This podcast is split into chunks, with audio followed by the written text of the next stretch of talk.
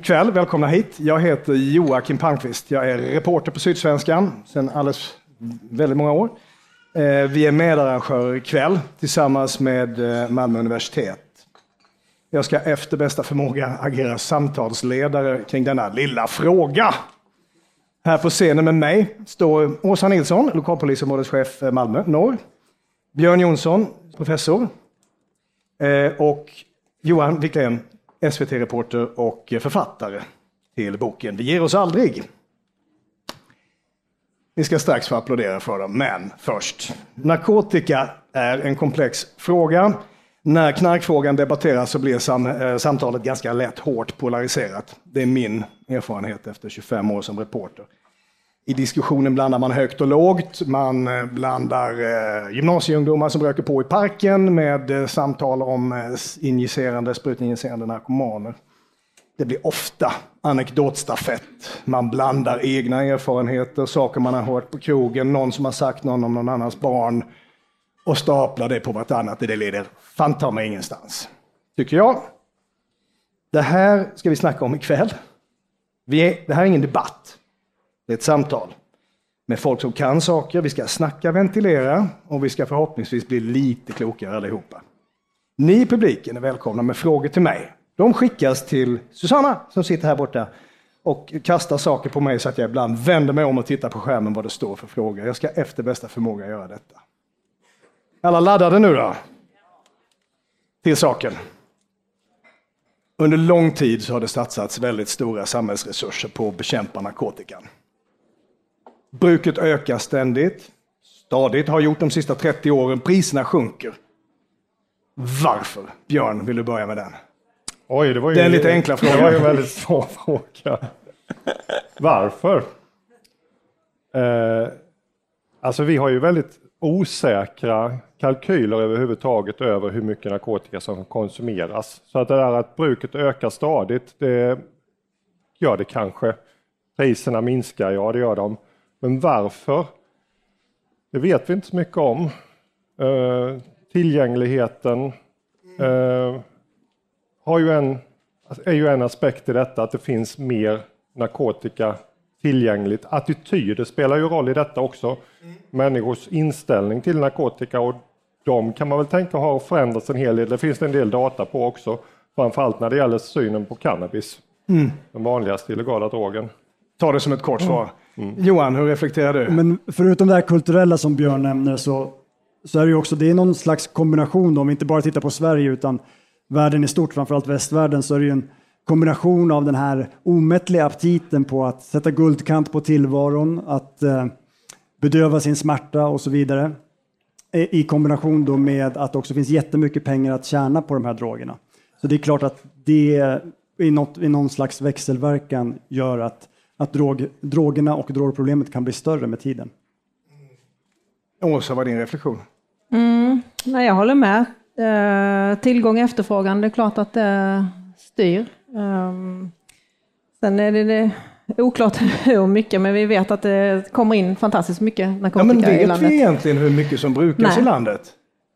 Om vi, tittar, om vi tittar på vår statistik så bygger den ju på eh, hur mycket vi lägger fokus på det. Eh, det är ju så kallat egeninitierat brott, det vill säga att eh, det är vi som eh, eh, medvetet söker upp det så att säga. Eh, och då, då styr det statistiken. Ju mer resurser, ju mer tid vi lägger på det, ju mer stick, sticker statistiken. Men det har ju egentligen inte en faktisk indikator på hur mycket vi konsumerar. Det har ju kommit eh, data från eh, Encrochat som tyder på att marknaden är betydligt större än vad man har trott i tidigare uppskattningar. Alltså, vi pratar verkligen betydligt större. Eh, men det är ju också, jag menar, den typen av data får man ju också vara försiktig med hur man tolkar. Mm. Men det, det, skulle kunna vara så också att det har hänt någonting de senaste fem åren i takt med att narkotikamarknaderna har professionaliserats. Eh, som Brå visade sin stora rapport här till exempel, som gör att det faktiskt eh, finns fler som är villiga att ta in väldigt mycket mer eh, droger på den svenska scenen. Och jag, jag, kan inte bevisa det här, men, men jag har också en känsla av att Sverige har blivit lite mer utav ett transitland också för vissa droger. Och det skulle jag vilja se en, en studie på framöver. Men för vad har vi egentligen? Vi har anmälningar, det är egeninitierade brott. Vi har eh, enkätundersökningarna från olika föreningar. Vi har vissa avloppsmätningar som kan diskuteras tills man blir blå i ansiktet för de är inte hundraprocentiga. Och sen är det den här Encrochat-analysen, kan du säga något om det? Ja, men det var ju eh, en del i en utredning, en stor narkotikaärende, eh, där, vi, eh, där det var ju faktiskt fransk polis som knäckte den här krypterade chatten som vi fick ta del av. Och, ja, det finns ju, man snackar om en handel av 50 ton narkotika i samband med det här. Men som sagt, jag ska nog vara försiktig med att säga att det är någon sanning, för det är ju en chatt av andra. Hittar vi en annan chatt så får vi 50 ton till. Liksom. Så att, jag tror man ska vara försiktig och dra några så. Men vi kan dra slutsatsen att det var betydligt mer, det flödar mer än vad vi nog kunde ana. Är det superviktigt att veta hur mycket som används då? Tror jag folk frågar sig då. Behöver man veta det? Alltså en, en kunskap som jag tycker är väldigt viktig att veta är ju hur många som har problem med olika typer av droger. För att den kunskapen behöver vi för att kunna utforma insatser för att hjälpa människor. Och tyvärr är det så att vi saknar den kunskapen i Sverige idag. Vi har inte tagit fram några studier på eh, alltså ordentliga omfattningsundersökningar om hur många som har beroendeproblem. På, eh, sen 1998 gjordes den senaste ordentliga undersökningen faktiskt. Nu börjar vi marschen bak i tiden. Låt oss gå tillbaka till år 1988. 98. Ja, men ännu Du, längre. ja, du vill tillbaka Vi går ännu till längre. 88. För att då kriminaliseras eget bruk av narkotika. Är jag rätt i tiden nu? Mm. Varför då? Ja, jag svara på den? Ja, varsågod Björn. Då blir det en lite längre utläggning här. Ja, men jag tänker att vi kan behöva Alltså- den för att stå på så att säga. Jag menar, före 1988 så fick du Om vi går tillbaka, vi har haft en betydande illegal narkotikamarknad i Sverige sedan 60-talet ungefär. På den tiden när narkotikastrafflagen togs fram så riktades samhällets polisinsatser framförallt mot de som sålde narkotika och de som smugglade in narkotika i landet, alltså mot utbudet. Eh, någon gång kring slutet på 70-talet så började det, man prata om att vi kommer aldrig kunna nå det narkotikafria samhället om vi bara riktar in oss mot utbudet av narkotika. För slår man ut stora langare, som det kom någon uppgift om senast idag, att man hade lyckats knäcka några riktigt stora eh, distributörer, då ersätts de av andra distributörer eftersom vinsterna är så stora här, de illegala möjligheterna att tjäna pengar. Och därför så argumenterade man då, bland annat Nils Bejerot, om att enda sättet att nå det narkotikafria samhället är om vi kan slå ut efterfrågan på narkotika. Därför måste vi rikta polisens insatser mot gatunivån, mot de enskilda brukarna. Så det här är liksom den principiella bakgrunden till kriminaliseringen av eget bruk. Sen fanns det andra motiv till det här också, att man ville upptäcka ungdomar tidigare. Man ville stärka de negativa attityderna till narkotikaanvändning och så. Du var lika ung som jag 1988, men vad minns du av detta? Och vad vet du som har följt jag det? minns ju ingenting eftersom jag är född 82 men, men däremot så minns jag ju jättemycket från eh, min, mitt eh, bokskrivande och mitt research i SVT-arkiven och så vidare. Så jag går igenom den här historien hur det kunde bli som det blev.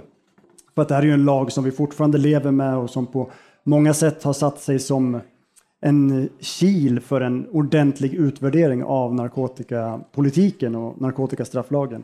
Eh, men det man kan säga att det, det, det jag kan lägga till till Björn, det var ju så här att man hade en tanke och det här byggde inte på någon forskning utan det kan man väl säga att det byggde mycket på magkänsla att vi måste täppa till det sista hålet i narkotikastrafflagen, vi måste göra det förbjudet att knarka.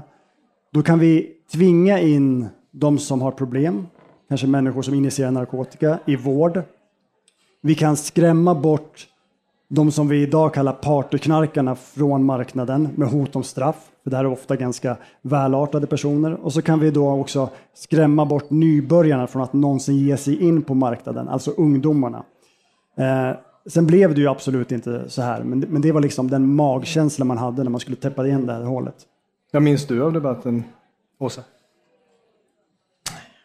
Jag minns inte heller så mycket helt ärligt. Nej, jag vet inte. Eh, Nej, men eh, jag kan ju bara hålla med. Det var ju precis så eh, tanken var och det är så vi också jobbar i, stora delar. Men vi ser ju också att det finns annat som spelar roll för det här och det är ju inte minst som vi var inne på från början, hur vi påverkas av omvärlden, hur vi liksom, ja, vad händer i andra länder i närområdet och det är klart att det påverkar vår syn på, på det i, i samhället i stort.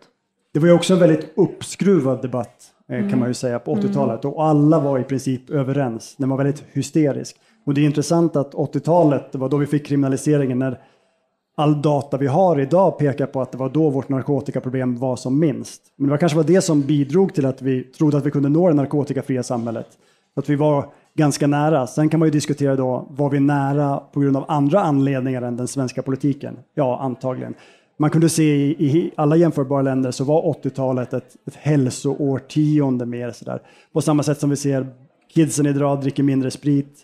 Eh, berusningsdrickarna gick ner på 80-talet, allt gick ner på 80-talet. Mm.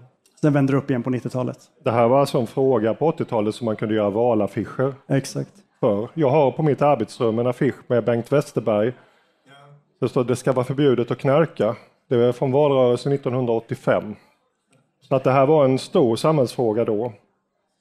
På ett sätt som det, alltså en större samhällsfråga egentligen än nu, men nu har det ju ändå börjat bli en stor samhällsfråga igen på grund av kopplingen till eh, ungdomsbrottslighet och skjutningar och så. Mm. Mm. Vi kommer vidare till det ja. eh, något senare. Alltså, men bara, alltså, ett par år senare, 1993, rätta mig om jag har fel, så får man in fängelse i straffskalan för att kunna, som det heter, pissa av folk, alltså ta, stoppa, kontrollera. Eh, hur funkar det här verktyget, Åsa? Hur gör man rent konkret? Jag har aldrig blivit stoppad och kontrollerad. Kanske för att jag är vit medelklass och medelålders, men vad vet jag? Mm. Nej, men det faktum att man inför fängelse i straffskalan innebär ju att polisen får fler verktyg. Eh, vi har då möjlighet till vissa tvångsmedel, vilket då eh, urinprov är, det är en kroppsbesiktning. Vi, vi, utbildar ju alla poliser i yttre tjänst i uh, drogtecken, um, om vi nu fokuserar just på det egna bruket. Mm. Drogtecken, okej. Okay. Ja. Mm. Och eh, utifrån det då, ja, ibland har vi ju insatser där vi eh, jobbar aktivt med att identifiera personer, men det, framförallt så är det när vi är ute och jobbar i andra, alla sammanhang egentligen så har vi ju det här med oss om vi eh, träffar på personer som har kanske avvikande beteende eller inte mår bra eller vad det nu kan vara som gör att eh, vi har anledning att misstänka att man har brukat narkotika. Um, och ja, tid och plats och så spelar in också. Mm. Rent polisiärt så är narkotikastrafflagen ett ganska vasst verktyg för polisen. Ett, ett, ett skarpt verktyg. Eh, det är lätt att få stanna och visitera folk om de visar drogtecken. Man eh, kan eh, bryta upp en dörr och göra en husrannsakan om det finns tecken på narkotikabruk och så hittar man andra brott så att säga. Kan du reflektera kring eller berätta för oss hur, hur nyttigt eller användbart verktyget är? Ja, men jag ehm, ska vara lite försiktig här för jag anar lite vad du vill komma. ja, jag ska säga det också att Åsa är inte här som representant för, en representant för hela jävla polismyndigheten. Och Björn är det inte för forskarna och Johan är det inte för journalisterna utan som människa med de erfarenheter man har. Ja. Men vi, jag tänker att det är ett verktyg, jag vet själv att jag har läst ja, ja, och hört det ena och det andra. Nej men så är det va, att uh, det är klart att när vi uh, har en misstanke om eget bruk Eh, man kanske hittar någonting vid visitation, man har någon narkotika på sig, man ställer lite frågor, man eh, har kanske en historik sen innan. Det är klart att man bygger en misstanke. Kan det vara så att den här personen säljer narkotika också? Kan det vara så att man eh, har, förvarar narkotika någonstans och så vidare. Och det är klart att då, då byggs ju den här misstanken på som gör mycket riktigt att vi kanske behöver göra en husrannsakan någonstans. Och, Sen är det ju, som vi är inne på här, det här en eh, illegal verksamhet. Vilka eh, skor sig på detta? Ja, vi vet att det har en koppling till den grova organiserade brottsligheten med narkotikahandeln. Det är klart att vi, eh, när vi rör oss i de miljöerna, så anträffar vi ju ja, annan brottslighet också i mm. det. Det finns, eh, vi pratade om det i förväg här Björn, eh, kan det vara så att lagen fyller ett annat syfte än den som är avsikten med det? Alltså man får ett verktyg man kan använda rätt så brett. Ja, alltså eh, huvudsyftet med kriminaliseringen av det egna bruket handlade ju om att man skulle minska bruket och förebygga bruk hos ungdomar. Eh, huruvida det förhåller sig på det sättet har ju politikerna varit väldigt noga med att inte ta reda på. Eh, och när vi från forskarvärlden har sagt att detta måste utvärderas och det här måste in i den nya narkotikautredningen som är verksam nu, så har ju politikerna vägrat. Och jag tolkar detta som att man misstänker att lagen inte fyller de syften som de har. Men lagen fyller andra syften för polisen som med hjälp av den här lagen kan ta sig in i lägenheter på ett mycket enklare sätt än vad man hade kunnat göra annars. Och jag har åtminstone tolkat Morgan Johansson, vår förra justitieminister, som att han ville för inte allt smör i Småland stöta sig med polisen och därför ville han inte röra vid narkotika, eh, vid kriminaliseringen av det egna bruket.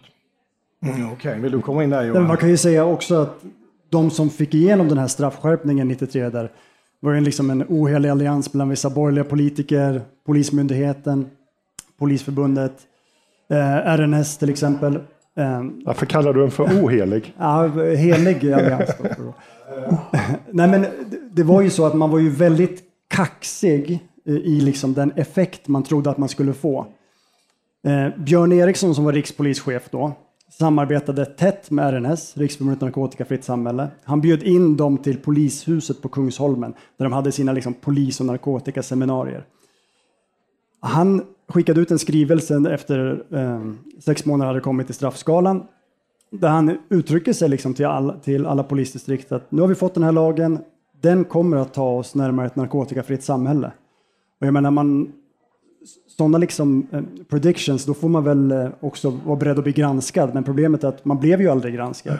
Och när, Sen, eh, du, du, har helt rätt i detta. Ja. Och dessutom var det ju så att när Sverige blev medlem i EU så skickade vi ner våra lobbyister dit som skulle försöka sprida kunskapen om den framgångsrika svenska narkotikapolitiken till andra EU-länder.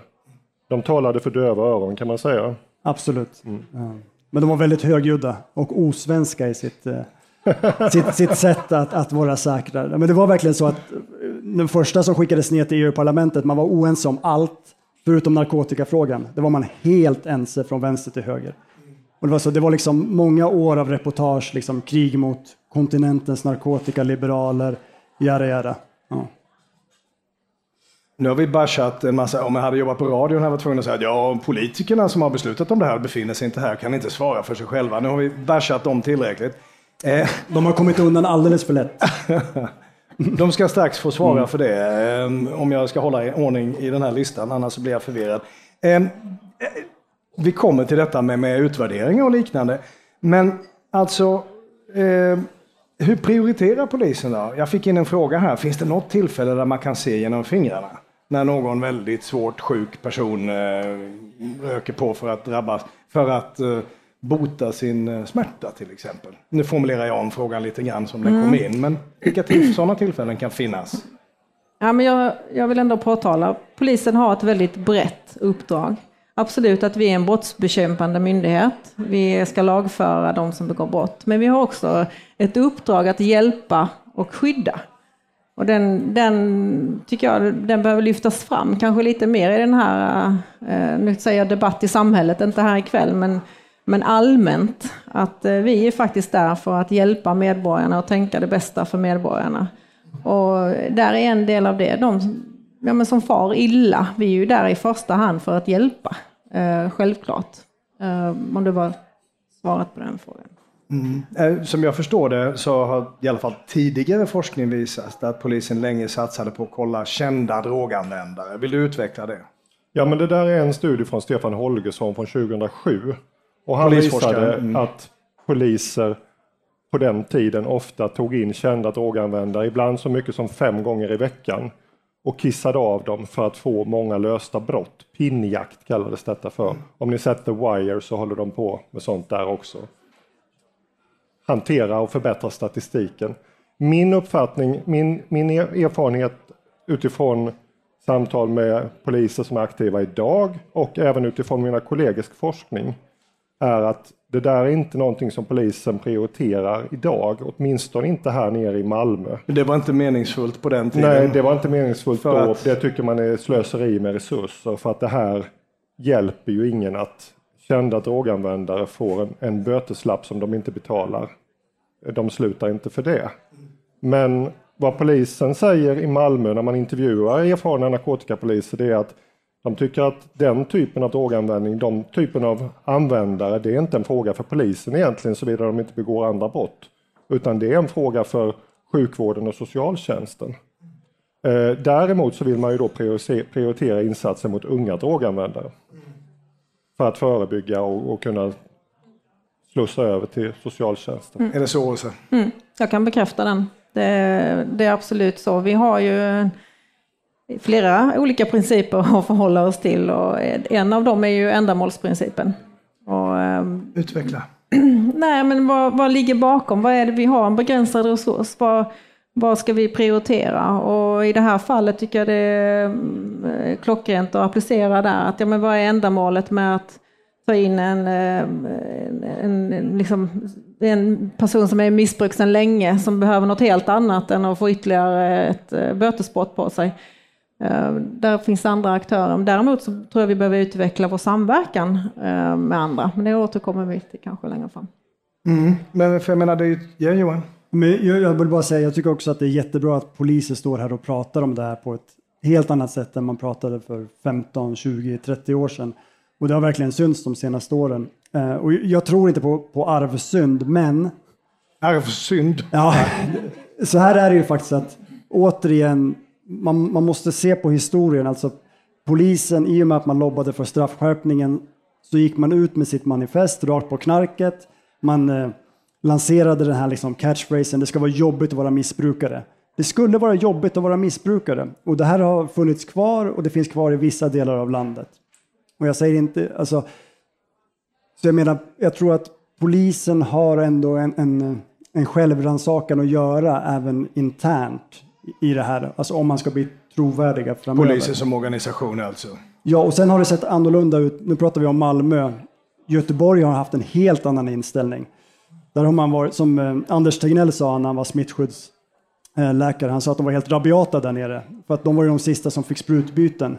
2018 tror jag det var, någonting sånt där. Så, Mm. Ja, ja. Ja. Det, det, så att det ser olika ut i olika delar av polisen landet. har ju varit med och polisen nationellt och eh, Narkotikapolisföreningen har varit med och drivit motståndet mot behandlingsinsatser för droganvändare och nu när, när vi börjar dela ut Naloxon då, ett motgift mot överdoser, eh, så vet jag att i, i vissa poli, polisområden, eh, inte här i Skåne, men norrut i landet, så tog polisen och beslagtog Naloxon då, motgiftet från droganvändare. Den Naloxon som man kan skjuta in för att häva en Det heroinöverdos. som man använder för att häva en överdos. Så det är alltså ett läkemedel som inte har någon som helst narkotisk effekt men som kan användas för att rädda livet på, på personer som är överdoserat. För att man visste ju inte vad det var såklart men det var ju inte av elakhet man tog det utan man tänkte, "Jaha, här har vi en vanlig knarkare som har någonting på sig, då tar vi det. Mm. Så att, eh, Du var inne på Ja. det innan Åsa, det här med att eh, man har begränsad resurs. Man måste prioritera utifrån den. Eh, och då står det inte i lagen att man ska jaga varenda brukare, utan behöver, man behöver prioritera. Kan du berätta eller försöka få oss att förstå den här dubbla utmaningen att göra en stoppa de som är på väg in i ett, ett missbruk, unga, kontra komma åt tyngre langare, den grova organiserade brottsligheten. Alltså, hur fan ska man väga av de båda mot varandra? Men det är det där klassiska att ställa saker och ting mot varandra. Vi behöver göra både och givetvis. Vi, eh, och ibland går de ihop och i det här fallet så går de ganska tydligt ihop eftersom vi vet om att eh, narkotikaförsäljningen det göder den eh, kriminella, grovt kriminella ekonomin. Eh, så det här finns det all anledning att jobba i, eh, åt båda hållen så att säga.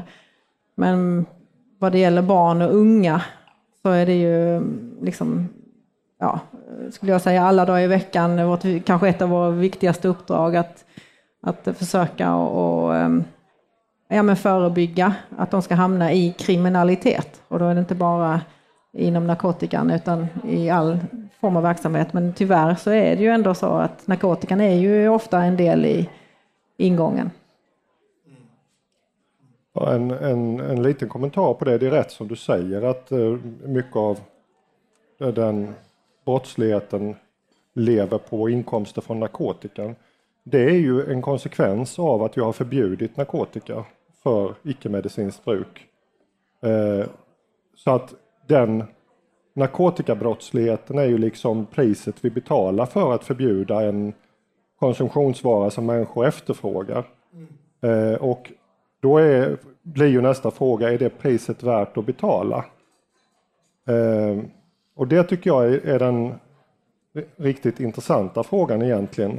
Eh, för alternativet är ju då att lagligt reglera någon eller några av de droger som är förbjudna idag.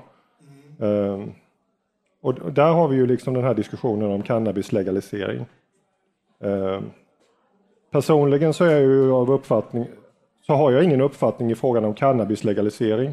Och jag är tämligen skeptisk till laglig reglering av farligare narkotika än, än cannabis i dagsläget. Men här sker ju jättemycket forskning så eh, men du menar man behöver i alla fall mm. förhålla sig till den frågeställningen. Ja. Vi, vi, kommer att landa, vi kommer att landa ner ja, men Jag, jag tycker det är väldigt konstigt ja. det här. I USA när vi har haft debatt, diskussioner om legalisering av cannabis där så har ju ett av argumenten varit att man ska ta de här stora intäkterna bort från de kriminella gängen och istället ge dem till staten då eller till företagen.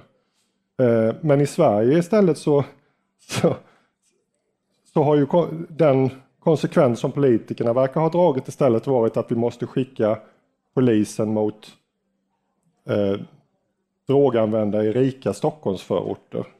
Det har ju specifikt lyfts fram av Göran Persson, till, eller förlåt, Löfven. Stefan Löfven. Stefan Löfven. Ja, och nu hade han ju tokfel i det där visade sig också, men alltså han ja. lyfter det som att eh, det är Danderydarna som, som driver. Ja. Eh. Det, det, blir så, man landar i så en oerhört eh, annorlunda slutsats i den svenska debatten jämfört med i den amerikanska, beroende på vårt historiska arv. Exakt, mm. det är för att vi aldrig har pratat om kontrollkostnaderna. Björn nämner en av dem. En annan är stigmatiseringen av framförallt då svårt sjuka människor som, som använder tung narkotika. Men det var ju inbyggt i systemet. Men de här kontrollkostnaderna har aldrig kommit upp på bordet. Så det, man har intervjuat väldigt snävt vilka läkare, forskare, poliser man har intervjuat som haft en väldigt eh, tydlig eh, bild av vad som är rätt. Och mm. det är väldigt många människor som man inte har intervjuat och lyft upp under tiden. Men det hakar lite grann i en fråga som kom in här som jag nu formulerar lite eh, efter så gott jag nu kan. Alltså, polisen ska hjälpa människor, men hur hjälper det dig att bli eh, gripen och för ett ringa narkotikabrott, hamna i brottsregistret och få strul med arbetsgivaren? Hur, hur hanterade man det dilemmat? Du ska inte behöva svara för hela Polismyndigheten, men du ja. kanske kan resonera kring det. Nej, men man kan väl säga så här, eh, tyvärr så är det ju så att vi har ju eh, de som inte är straffmyndiga. De som inte är straffmyndiga, ja. Vi har ju barn under 15 år som redan där börjar och eh, vara nyfikna på det här och hamna i, i de här sammanhangen. Sen är det ju Ja, absolut att det blir en konsekvens och det är väl någonstans det som hela lagstiftningen går ut på. Inte bara detta utan att begår du en kriminell handling så blir det en konsekvens. Och, och, men jag tycker ändå att vi har vad det gäller barn och ungdomar en eh, bra samverkan med eh, socialtjänsten i det här i syfte att hjälpa och stötta. Um, så i den delen tänker jag ändå att, vi, att det kan göra skillnad. Det kan vara eh, det som kanske kan hjälpa den här individen vidare på rätt mm. köl. Björn? Just den där frågan om ungdomar och hur narkotikalagstiftningen fungerar när det gäller unga som döms för ringa narkotikabrott har det ju alldeles nyligen kommit en studie faktiskt från Socialstyrelsen. Mm. En stor registerstudie, väldigt intressanta resultat. Det man visade där var att då hade man tittat på alla ungdomar mellan 15 och 17 år som hade dömts ett visst år, jag tror det var 2017. Och då visade det sig att 75 procent av de här ungdomarna som dömdes var redan kända av myndigheterna för olika problem. I andra I kriminella andra sammanhang? nej inte kriminella. Nej. En, en del var dömda för andra brott. Eh, en del var kända hos socialtjänsten på grund av problem i familjer eller i skolan. En del var kända av BUP eller sjukvården på grund av psyk- psykiatriska problem och, och så. Så att det var en väldigt problemtung grupp som redan var kända. Och det där är ju lite intressant för det skjuter ju lite grann ner ett av huvudargumenten om att kriminalisering ska bidra till tidiga upptäckter bland ungdomar. Ja men de här ungdomarna är ju redan kända. Vad drar man för slutsatser av ett sådant resultat? Då? Eh, Alltså man måste ju också titta på då hur går det för de här ungdomarna efter att de har blivit dömda? Och det tittade Socialstyrelsen också på. Och då visade det sig att 70 procent dömdes igen för någon brottslighet inom tre år. Eh, jag tolkar den här studien som att polisens insatser eh, är ganska träffsäkra i att hitta de ungdomar som har mest riskfaktorer och mest problem. Så att polisen riktar redan insatserna mot, inte mot partyknarkare utan just mot den, den gruppen som löper den största risken att få en negativ utveckling senare i livet. Men tyvärr så verkar det inte som att de insatserna som ungdomarna sen får har någon större effekt. hur vill du reflektera kring detta, Åsa? Nej, men Jag kan nog bara bekräfta det. Jag tror också att vi är ganska duktiga faktiskt på att identifiera de här individerna tidigt. Eh, Och jag kan nog också liksom känna igen det här att vi efterfrågar ju också eh, kanske kraftfullare insatser, eh, främst eh, från den, ja, andra aktörer i samhället egentligen som kan möta dem på ett bättre sätt än vad polisen kan göra. Men alltså då, eh, för på mig låter det som att eh, knarket är symptomet, inte sjukdomen. Ja, men, eh, så tror jag man kan... Det Johan, Johan garvar där borta, varför det? Nej, men låt, låt Björn skjuta in Ja, först. nej, men måste, jag måste få kommentera. Ja. nej, men det är nämligen, nämligen så att när de här ungdomarna då döms eh, så varskos ju socialtjänsten om detta. Det ser ju polisen till att socialtjänsten får veta. Sen får ju då merparten av de här unga som inte är myndiga, de får ju insatser från socialtjänsten. Och då är det i form av eh, substansinriktad behandling, alltså behandling för drogproblem. Eh, och det är ju väldigt bra ifall det är så att det är drogproblemen som är huvudproblemet, men det är inte alls säkert med tanke på vilken mångfald av olika riskfaktorer som de har. Men man, genom att de döms så blir deras problem narkotifierade. Nu är jag färdig. Ja, men jag håller med, det är den här övertron på substansernas liksom magiska förtrollning av människor. Och den har ju funnits i alla årtionden sedan vi fick en narkotikapolitik.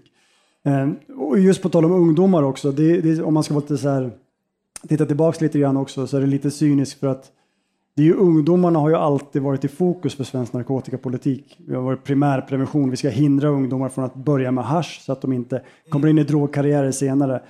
Och på det sättet har man ju också valt då och det här är cyniska kommer in, att, att offra människor som redan har fått stora problem för att de har varit eh, brända, de har varit förstörda redan. De har, det är därför vi har fått lite förslag på 80-talet om att de här obotliga narkomanerna kan vi sätta på en ö eller vi kan låta dem bo i en by där de kan hålla på så de inte smittar någon. Ja, okej. Det är Så, det är ju, och det är det jag menar och vill få fram i boken också, att fokuset på ungdomar, fokuset på cannabis har gjort att vi har missat just de här som Björn pratade om i början, de som får de stora problemen. Det där är inte en enkel fråga, det hör jag. Eh, alltså, samtidigt, alltså, jag tror att det som medelklassgubbe är ganska lätt att trivialisera bruket av eh, cannabis om vi talar om det. Alltså, det är inte så farligt om man röker en jolle på söndagen, det är skönt att vila med istället för en pilsner. Eh, men jag menar, om ni ursäktar min raljans, för det finns människor som lider av det här också. Eh, men ni förstår vad jag är på jakt efter. Men ni poliser ser ju de som far illa, de som har kommit ett steg längre, eh, bortom party eller rekreationsbruket av narkotika. Berätta. Ja, men det är som eh, allt missbruk. Det drabbar ju individen framför allt eh, otroligt hårt och mycket mänskligt lidande. Men man ska också tänka på de som är i personens omgivning. Vi pratar familjer, vi pratar barn eh, som eh, far väldigt, väldigt illa för att man kanske har en förälder som eh, är i missbruk. Och det här mm. äter ju liksom sönder eh, individer efterhand och det, det är oerhört smärtsamt skulle jag säga. Och, eh, ja, i de här miljöerna och möta de här människorna. Men då är polisen första linjen. Då är narkotikalagstiftning fantastisk för då kan man, spark, ursäkta uttrycket, sparka in dörren och hitta dem. Eller? Så enkelt är det inte. Nej, riktigt så enkelt är det inte, det skulle jag inte säga. Utan eh, vi jobbar ju Ehm, ja, men med de här familjerna. Eh, för ofta så är det ju mer än en som, eh, jag skulle kanske säga hela familjen på något sätt är drabbad eh, i detta och påverkas i det. Mm. Är det mysiga hippies som odlar hemma i ladan eller är det tunga våldsbenägna kriminella som står bakom det här? Du har pratat om det lite grann tidigare. Berätta om kopplingen mellan organiserad brottslighet och, och eh, narkotikabruket. Ja, men det var ju tillbaka igen till tillgång och efterfrågan. Så länge det finns en efterfrågan såklart. Och, och vad, vad styr den? Ja, kriminaliseringen kanske, men det vet vi inte. Om den påverkar så hemskt mycket på efterfrågan egentligen. Utan det är nog eh, samhällsdebatten och påverkan av omvärlden kanske. Och, och hur vi, liksom, vad vi har för inställning där är främst. Um, men vi kan i alla fall konstatera att det är en stor del av den eh, kriminella ekonomin som eh, går här igenom. Mm. Samma där, jag menar det går att tjäna pengar på det. Mm. Så att, ja. Eh, här hamnade den frågan som ni började svara på innan. Kriminaliseringen 88 har aldrig utvärderats huruvida den är effektiv eller inte. Om inte jag är fel på det så har både Lena Hallengren och Morgan Johansson sagt nej, nej, nej, nej, nej, nej, nej, så fort någon ställer frågan. Berätta lite mer om detta. Hur smart är det, tycker du Åsa? Jag ska inte gå in i politiken, men däremot så kan jag eh, rent generellt till utvärderingar, jag är ju stark förespråkare för. För att jag tycker att det är viktigt för att vi ska veta att vi gör rätt saker och att vi lägger resurser på, på rätt ställe och att vi använder rätt metoder. Så för mig är utvärdering oerhört viktigt i vårt arbete. Och, ja, det var svaret på den frågan. Får du ja, mycket kort och koncist och bra svar tycker jag. Eh, Johan får ja, men Med tanke på hur unik den här lagen är ah. och hur hög svansföring man hade när man fick igenom den så är det ju man måste säga att det är en skandal att den inte har utvärderats. Eh, eller det tycker jag i alla fall. Det är jättekonstigt. Eh, och, och, eh, att man kan ducka det fortfarande. Men jag tror, eller min teori, för jag har ju försökt, för det här var ju ett borgerligt projekt först och främst egentligen. Sossarna ville ju inte ha lagen 88, de gick med på kohandel. Så länge det var bötesbrott så kunde man i alla fall inte ta urinprov. Sen fick vi den här liksom lobbykampanjen som gjorde att vi fick straffskärpningen 93. Men sen tar ju sossarna över igen på 90-talet. Och då fortsätter man att rida på den här politiken som man inte ville ha. Och så har vi liksom sosseministrar då senaste mandatperioden som, som står och säger att kriminalisering är väldigt viktig. Så det, det är också intressant hur man har gjort den omsvängningen. Så att, eh, Samtidigt, om det ska hända någonting i framtiden så tror jag att det är större chans att det händer någonting nu än om Socialdemokraterna hade fått en mandatperiod till. För du har så många personer inom eh, detta stora parti som har investerat så mycket i och varit så självsäkra kring den här lagens effektivitet. Morgan Johansson ja. sa ju redan 2003 när han blev eh, folkhälsominister att vi skulle nå det narkotikafria samhället inom tio år. Det fick han ju sen backa ganska snabbt eh, för, men han har ju liksom mycket vested interests här. Varför? Vad tror ja. du? Du måste säga någonting nu Björn. Varför är han så låst i det? Vad sa du? Varför, varför är, han, varför är han så vested i det? Varför är det så låst? Jag vet inte. Eh, jag, jag träffade Morgan Johansson på Almedalsveckan 2014 inför valet där och då så pratade vi en liten stund och jag frågade honom om du, om du nu blir justitieminister efter valet, kan du inte tillsätta den här utvärderingen av kriminaliseringen av eget bruk som redan då hade varit mycket på tapeten och diskuterats? Så då sa han, varför ska jag göra det? Det går ändå inte att ändra på lagstiftningen. Mm. Men eh, ja, min, min Den naturliga uppföljningsfrågan som jag tyvärr inte ställde var varför inte det? Okej. Men jag tror att det handlar om faktiskt att han inte vill stöta sig mer inom polisen. Ehm, och att han vet att polisen använder den här lagstiftningen för andra syften än vad de, offe- de off- officiella syftena är. Vill du kommentera det eller reflektera kring det? Jag, ja, jag skulle väl formulera mig annorlunda, att det finns kanske vissa synergieffekter med den här lagstiftningen. Och Det, det kan det ju finnas men då, jag tänker att de synergieffekterna borde synas i eh, lagföringsstatistiken över narkotikastrafflagen. Om det är så att kriminalisering av eget bruk gör att man lättare kan eh, döma människor för narkotikabrott av normalgraden eller för till och med för grova brott. Då borde det finnas ett, samt- ett samband där vi ser att när, när de egna brukbrotten ökar så borde de andra brotten också öka. Men så är det ju inte. Utan de grova narkotikabrotten är ju ett, rakt streck ända fram till Encrochat 2021. Så att 300 till 500 grova brott om året från 75 och framåt. Medan då de ringa brotten har ju ökat till 40 000 brott nu alldeles eh, senaste eh, år, åren. Lagföringar. Ja, la- förlåt, lagföringar. Ja, jag tror jag kan citera en områdespolisen Niklas Lindroth från Alingsås. Där Eh, ville du komma in.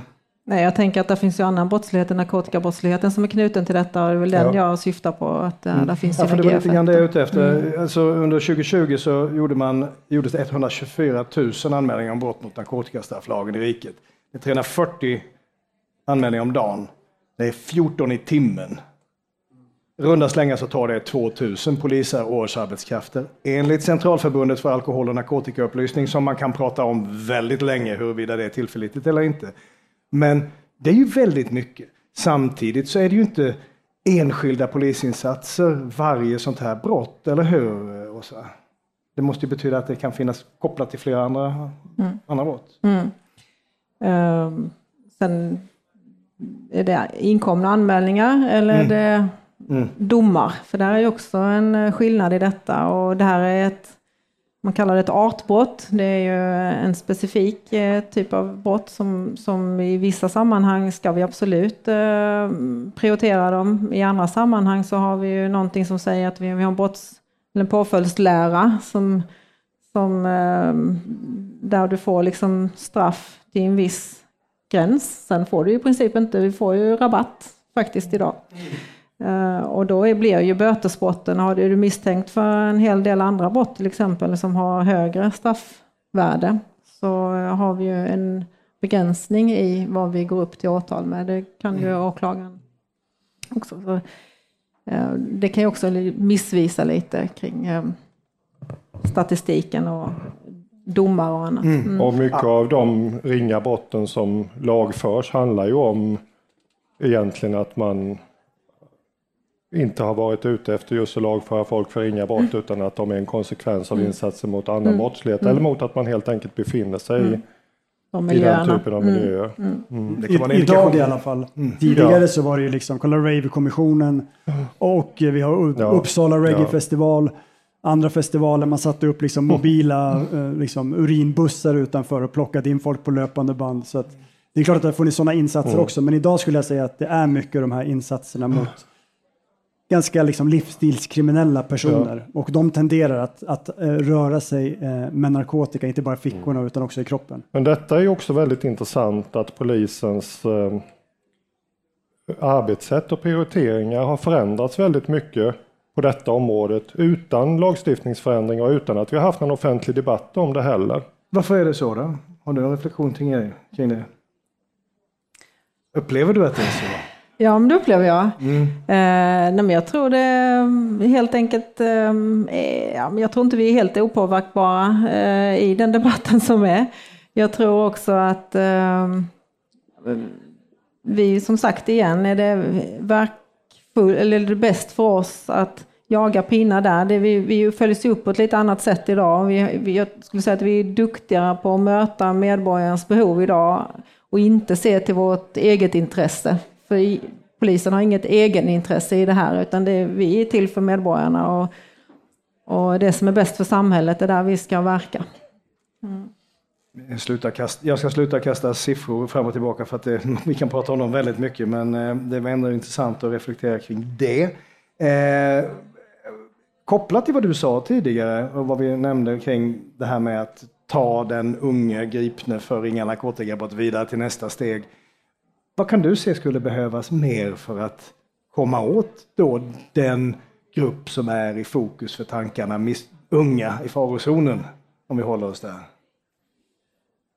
Eh, ja, men jag, jag, tycker det är ganska tydligt att vi behöver samverka bättre. Jag tycker att vi behöver bli starkare i, i totalen i, i samhället att hjälpa och stötta. Och där kan jag ju se att polisen är en del i det, men uh, vi behöver vara fler om det. Vem kan uh, fixa det, att det blir så? Då? Eller vad är hindret så att säga? Bara hjälp mig förstå.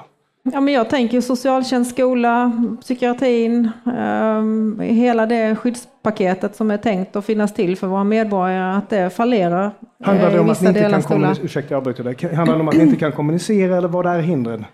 Ja, ja, det är ju en del. Vi har en sekretesslagstiftning som är lite bekymmersam i vissa delar. Ehm, men jag tror också att det handlar om resurser och vem för deras talan. Um, det, vi konkurrerar mycket om eh, politikernas eh, uppmärksamhet. Mm. Johan? Sen är det ju så i Sverige är ju all icke-medicinsk användning av narkotika per definition missbruk, i alla fall juridiskt och också, eller juridiskt och även i, i ett kulturellt perspektiv. Och, och, man skulle ju också kunna fråga sig om vi pratar om unga och cannabis till exempel som är den absolut populäraste illegala drogen. Okej, okay, hur många av alla 16-17-åringar som testar cannabis är faktiskt i riskzonen?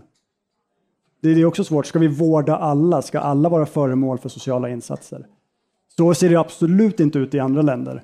Jag, säger inte, jag, jag förespråkar inte att unga, det är jättebra, vänta tills ni är 25 och röka, det är jättebra. Men, men, det är en fråga som vi aldrig har pratat om här. Liksom. Det kanske är eh, okej okay att vissa ungdomar använder cannabis. kanske inte kommer att påverka dem så mycket. Ja, men det, det, är en bra poäng tycker jag för att eh, vi tenderar ju inte att vilja se den där distinktionen mellan bruk och problematiskt bruk när det gäller narkotika, men den är ju helt oproblematisk när det gäller alkohol. Och, eller oproblematisk, den, den kan ju vara...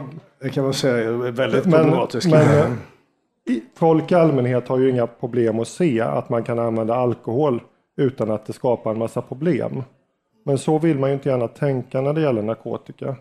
Och de flesta, nu pratar vi inte om de som använder mest här, utan de flesta som använder narkotika gör det under en begränsad tid i livet, får inga speciella problem av det och sen så upphör de med det när de, de blir lite äldre.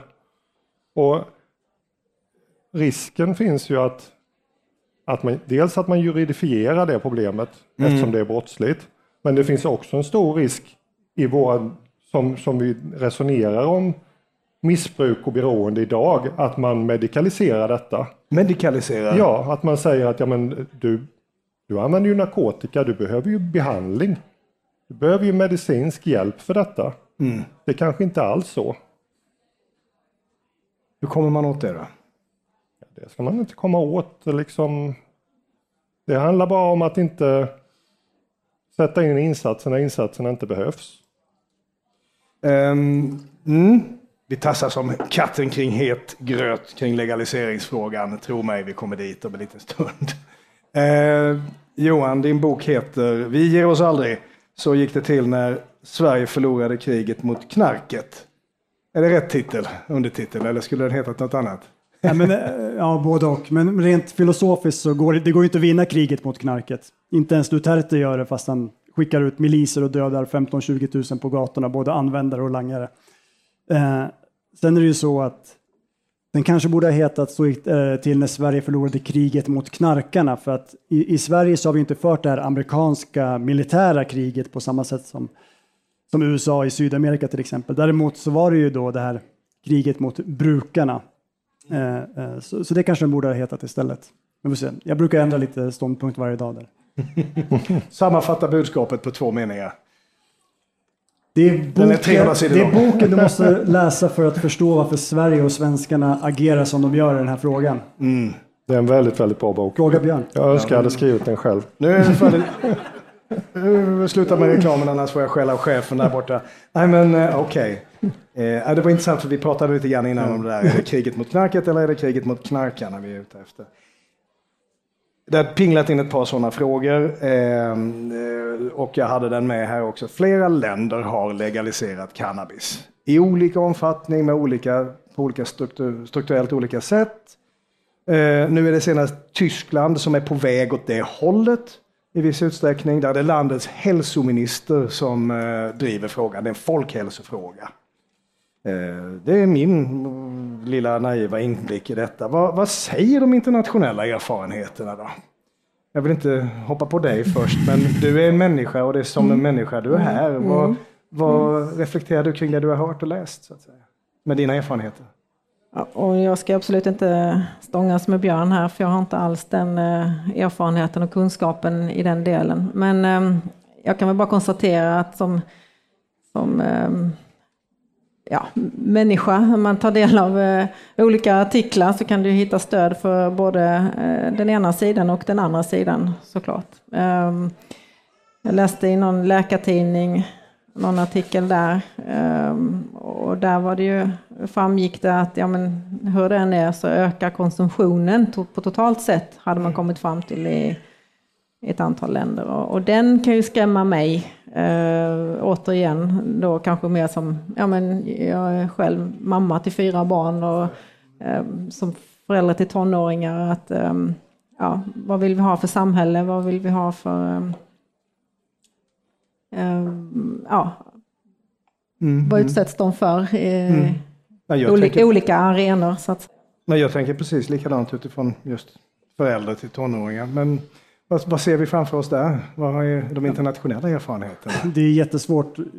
Samma sak, jag, jag kollade på Google News i morse och då var det en rubrik över en annan och på den övre så stod det att eh, bruk, ungdomsbruket har ökat efter legaliseringen och på den under ungdomsbruket har gått ner. Så det är verkligen, men det är den här att man kan plocka sina körsbär så, och så argumentera för sin jag Plocka sina det... körsbär ur diskussionen. Alltså. Ja, exakt. Ah, okay, jag tycker, och det präglar den svenska debatten också. Men jag tycker att det är på många sätt för tidigt att säga, även om det är intressant. Jag tycker inte att man ska dra för stora slutsatser av de här liksom upp och nedgångarna. För även under kriminaliseringen som vi har haft den största delen av den här perioden så har det gått upp och ner. Det är bara att kolla i Sverige. Vi har gått från liksom 20 procent unga som har testat cannabis till 2 procent, upp till 10 procent. Det fluktuerar jättemycket. Så återigen, det är andra saker än lagstiftningen som spelar roll här skulle jag säga. Men vad är det för saker? Internationella ungdomskulturer tror jag är en jättestor del. Men är det inte den här då? Är det inte den man ser? Den det är den vi ser nu, ja. absolut. Och det, det, kan man oroa sig för, för att idag har vi ju större tillgång skulle jag säga på narkotika än någonsin globalt. Och det är inte lika segmenterat som tidigare, utan vi har en, liksom, en drogkultur som är sant global. Jag menar, det finns eh, alla droger finns överallt, i västvärlden i alla fall. Eh, jag pratade med en kille som var på en, en mescal-ceremoni med ett gäng mexikaner i Hässelby gård för några veckor sedan. Jag menar, det gjorde inte svenskar på, på 50-60-talet lika mycket. Mescal-ceremoni? Nej, jag Nej, förstår. Inte, ja. Ja. Jag tycker att eh, problemet är att det finns så otroligt mycket data om alla de här delstaterna och länderna nu som har börjat legalisera. Men det finns ganska lite riktigt bra analyser som sammanställer data och som gör det på ett vetenskapligt bra sätt.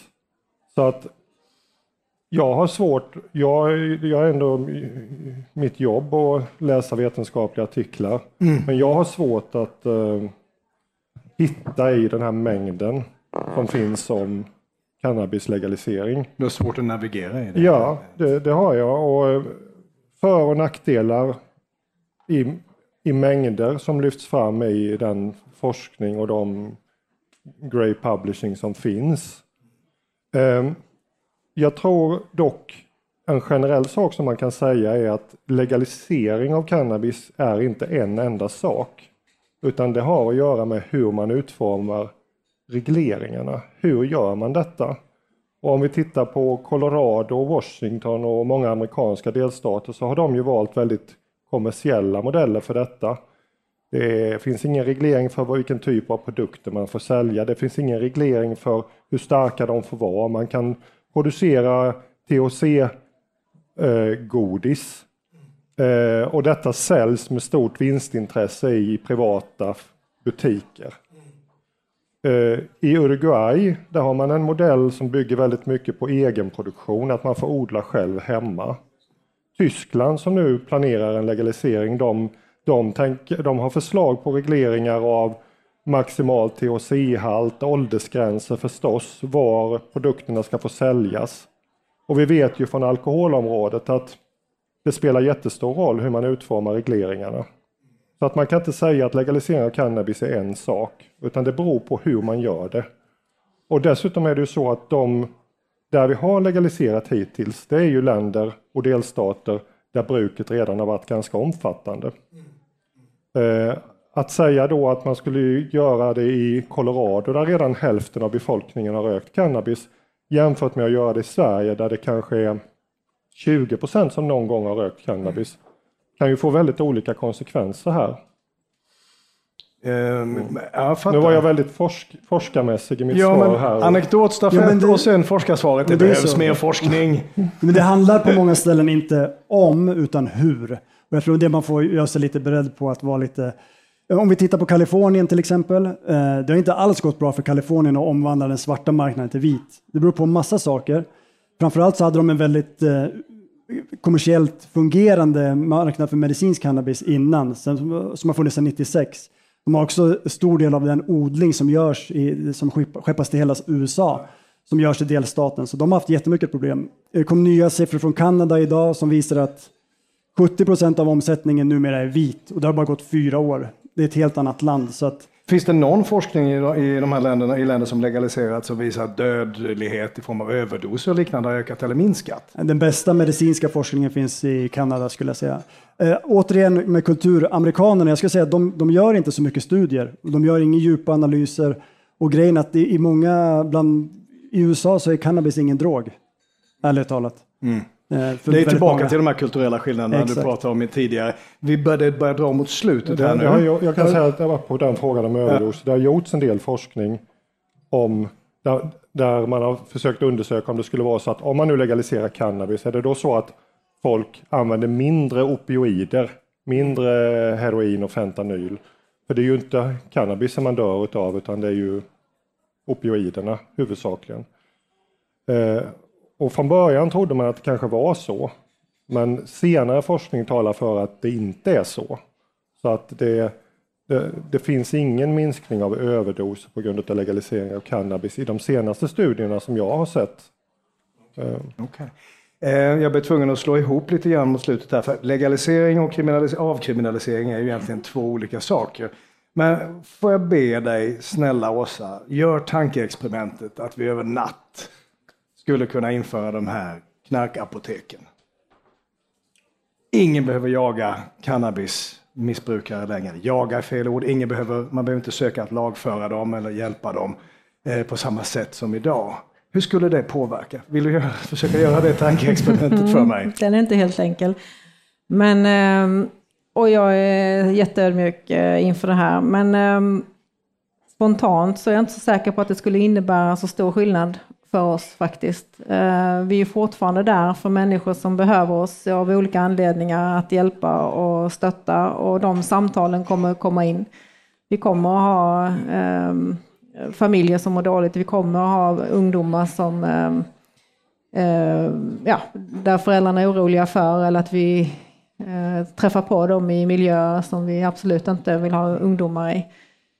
Så i den delen jag är ganska säker på att eh, den grovt organiserade brottsligheten också eh, kan hitta vägar att eh, sko sig på. Så, eh, mm. Men eh, ja, jag ska vara försiktig exakt. Men jag tror inte det kommer lätta för oss i alla fall. Eh, det drar mot timmens slut. Jag har blivit tillhållen att hålla mig väldigt hårt i den timmen. Men var är vi om fem, tio år? Och inte så jäkla långt nu hörni killar. Vart är vi på väg? När det gäller cannabisen? I Sverige? I Sverige. Spekulera! Jag tror att Sverige kommer att försöka att hålla ganska så hårt i den politik som vi faktiskt har. Eh, så att jag tror inte att Sverige kommer att höra till avantgardet när det gäller legalisering i Europa om vi säger så. Nej, okay. Om fem år tror jag inte det har hänt speciellt mycket. Om tio år så kanske. Det beror på vad som händer i EU. Och om man får göra den här av, eh, utvärderingen också kanske, tänker jag. Ja, men den handlar ju mest om kriminalisering av det egna bruket och det är Ja. en annan fråga, än, en helt Ja. annan fråga än cannabislegaliseringen. Tack. Johan? För några år sedan hade jag sagt minst 15-20 år kanske, minst. Men sen kom Tyskland och om Tyskland får igenom det här med EU-rätten och så, så tror jag att det kommer att skapa chockvågor i hela Europa, även i Sverige till slut. Sen tror jag att vet, narkotikadödligheten, kopplingen till gängen, det är ingenting som, sånt som kommer att få svenskarna att ändra sig eller politiken att reformeras på cannabisområdet, utan det är när en kritisk massa av svenskar känner sig tillräckligt omoderna, omsprungna, det är då vi kommer att göra någonting tror jag. För att svenskar hatar att känna sig omoderna. det är sanningen. Jag låter de orden vara de sista i detta. Mitt eh, herrskap, eh, damskap, eh, allihopa här inne. Tack så mycket för ikväll och tack framför allt till Johan Wiklén, Björn Jonsson, Åsa Nilsson.